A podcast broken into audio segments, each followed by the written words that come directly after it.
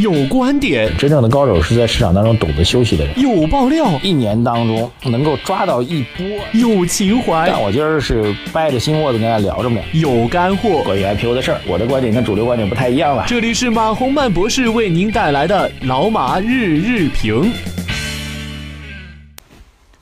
好，各位老马日评的听众朋友们，大家早上好。二零一七年的三月二十七号啊，三月份马上就要过完了哈。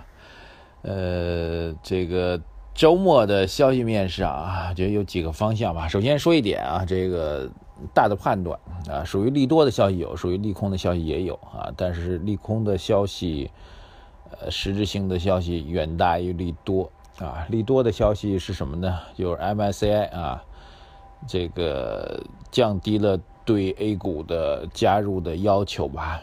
那么现在来讲，六月份 A 股再次冲击 MSCI 啊，这个去年六月份就冲过一回啊，冲过一回然后失败的，再次冲击成功的概率是比较大的，所以在这过程当中会有部分的海外资金啊或者海外基金吧，通过各种渠道来进入到港股，然后进入到 A 股啊，这是所谓的利多消息。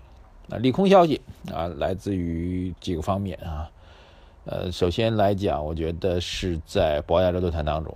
啊，博亚洲论坛其实最后一天，我觉得反而达到了高峰啊。这个，但是最后一天其实人已经不多了啊。大家可以看一点博亚洲论坛现场的一些照片啊。到最后一天的时候，其实现场已经很空了，呃，不像前面几天啊，本人在那几天那个爆棚啊，各个会场都很人很多。最后一天蛮空了，但是没想到最后一天围绕财经话题达到了顶峰啊。第一个消息呢是周小川行长啊，这个明确告诉。宏观的宽松的政策啊，量化宽松的政策已经走到尽头了啊，这是一个非常非常明确的第一次的明确的表态。那么对于市场来说，下一次表态的时候就会习以为常啊，但是第一次表态的时候，往往会对市场产生比较大的影响，而且是中国央行在表态啊。这个其实我们一直有这样一种判断，或者说市场吧有这样一种期待啊，这样更准确一点。就美国那边开采取加息的措施啊，美国那边采取紧缩性的措施，但是咱中国呢继续玩宽松，这市场一种美好的期待吧。那现在的周行长这种说法，其实已经否定了这种预判。美国三月、六月、九月、十二月都有可能加息，那三月份已经加过了，六月、九月、十二月都可能加息。在这种情况下，极有可能在下半年，中国有可能出于主动或者半被动的原因，啊，被动可能会占到比较大的比例。那么在今年。下半年，目前市场预估可能在九月份啊，选择加息的概率是比较高的。呃，所以这种所谓量宽、宽松货币政策走到尽头，不只是说说而已，将会是实际的一个操作啊。这就意味着整体上的货币资金面由之前的宽松啊，准确来说是超宽松啊，现在逐步的在收紧。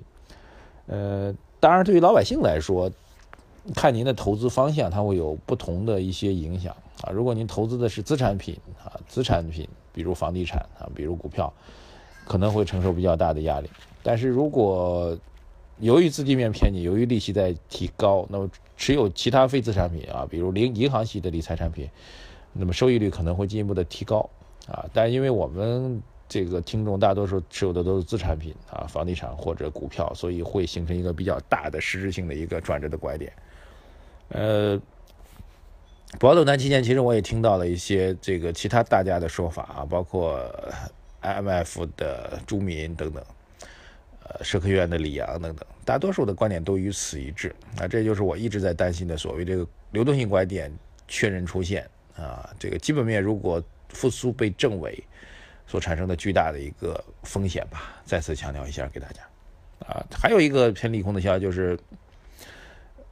房地产啊，房地产这种利空消息力度远超市场想象啊！我本来啊，我本来都认为去年国庆节期间各地再次出现集体限购的措施，啊，已经是一个高潮了，后面应该是慢慢的平稳化。但是没想到就在全国两会之后啊，准确的说就是两会之后，各地本轮房地产的限制性措施远超想象的强硬啊！这不是我个人的判断啊，昨天我们还在一个和地产商在一起的一个圈子里吧，大家在探讨这个事情。开发商也一致认为，啊，这次的风向的转变之快之猛啊，之超预期，确实是历史上罕见，比去年甚至前呃，现在讲不是前年了，我想想看啊，我们是一五年下半年开始的这个这个所谓的去库存的政策，就比一五年下半年还要早的那一波啊，再到去年国庆节这一波，最近这几波吧，最强硬的就是这一波了啊。昨天晚上大家看到北京的消息啊，北京消息是对于商住房的一个严管啊，严到什么程度呢？很多开发商借着这个商办住宅的属性，其实在卖住宅啊，商办房的性质来卖住宅，各位其实都知晓啊，这其实是一个公开的秘密啊。北京这个措施 就一条就把你给干死啊，两条总共是，但第一条就把你干死。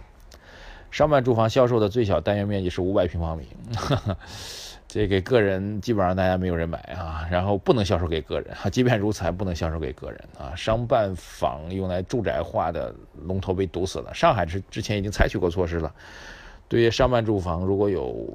厨房有卫生间，通通给你拆掉啊，非常狠。那么北京再次跟进的话，全国都可能会跟进啊，这是一个消息。然后厦门，厦门也这两天的消息啊，严格到什么程度啊？当然北京还有另外一个啊漏掉了，就是这个针对假离婚，离婚之后多长时间不许你购房啊，把这个假离婚的路也堵住了，就是你能想到的所有投机的路，通通都堵住了啊，这个。呃，厦门也是啊，你能想到所有的投机的路都会被你堵死。比如说，以前有人用赠与的方法来规避这个限购的问题，或者通过打官司的方法来规避限购的问题都有的啊。然后现在采取的方法是，你如果采取赠与的话，多长时间不允许你再次购房哈？呃，等等等等吧。所以所有的路子都被堵死。那么所有的目标就是一个只贯彻一个原则，那就是只住不炒啊。房子是只是用来住的，不是用来炒的。这个是一个非常重要重要的一个影响。那房地产市场的投资销售的冰点期比我想象中要严峻。这个冰点期呢，将会影响整个二季度到三季度宏观经济运行的态势。所以我比比较担心的宏观的风险就出现了，那就是，呃，货币政策由于美联储加息，所以不得不偏于收紧，不得不倾向于加息。呃，即便不真的加息的话，我们中期借贷便利 MLF 和短期借贷便利 SLF 都可能会提升。对。货币资金面的收紧，再加上房地产的超预期的严控，导致经济增速的一个负面的压力。对这个，我觉得是现实的一个存在的状况。所以，即便指数啊冲下去，冲到三千三百点，以本人的性格啊，各位如果投机性比我强，短线操作比我强，你大可去玩。如果您觉得跟我一样的心态和感觉的话，呃，建议你收手。后面有没有？战略性机会，我倒觉得，如果市场真的好好的调整一下，反而会有战略性机会出台。一个是到时候再说吧，就稍微卖一个关子啊，因为我们也在观察和确定当中啊，这个后面的战略性机会应该正在酝酿当中。但是如果不把这一波有泡沫的市场风险抹掉的话，我个人觉得战略性机会的出现的概率比较小。啊，可能会等到两到三季度整个经济增长速度被证实或者证伪之后，战略性机会才会真正的出现。别别吧，管住自己的手啊！还是那句话，现在银行的收益率的水平在不断的提升啊。这个银行借理财产品的收益率现在四个多点，接近五个点的收益率都还蛮多的，而且都是无风险。说实话是没有无风险的啊，供各位做一个参考。君子不立危墙之下。再次感谢各位啊！这个各位有更多的问题和建议的话，欢迎在财经马红漫的微信后台留言给我们，我们也会做更多的互动。谢谢大家，再见。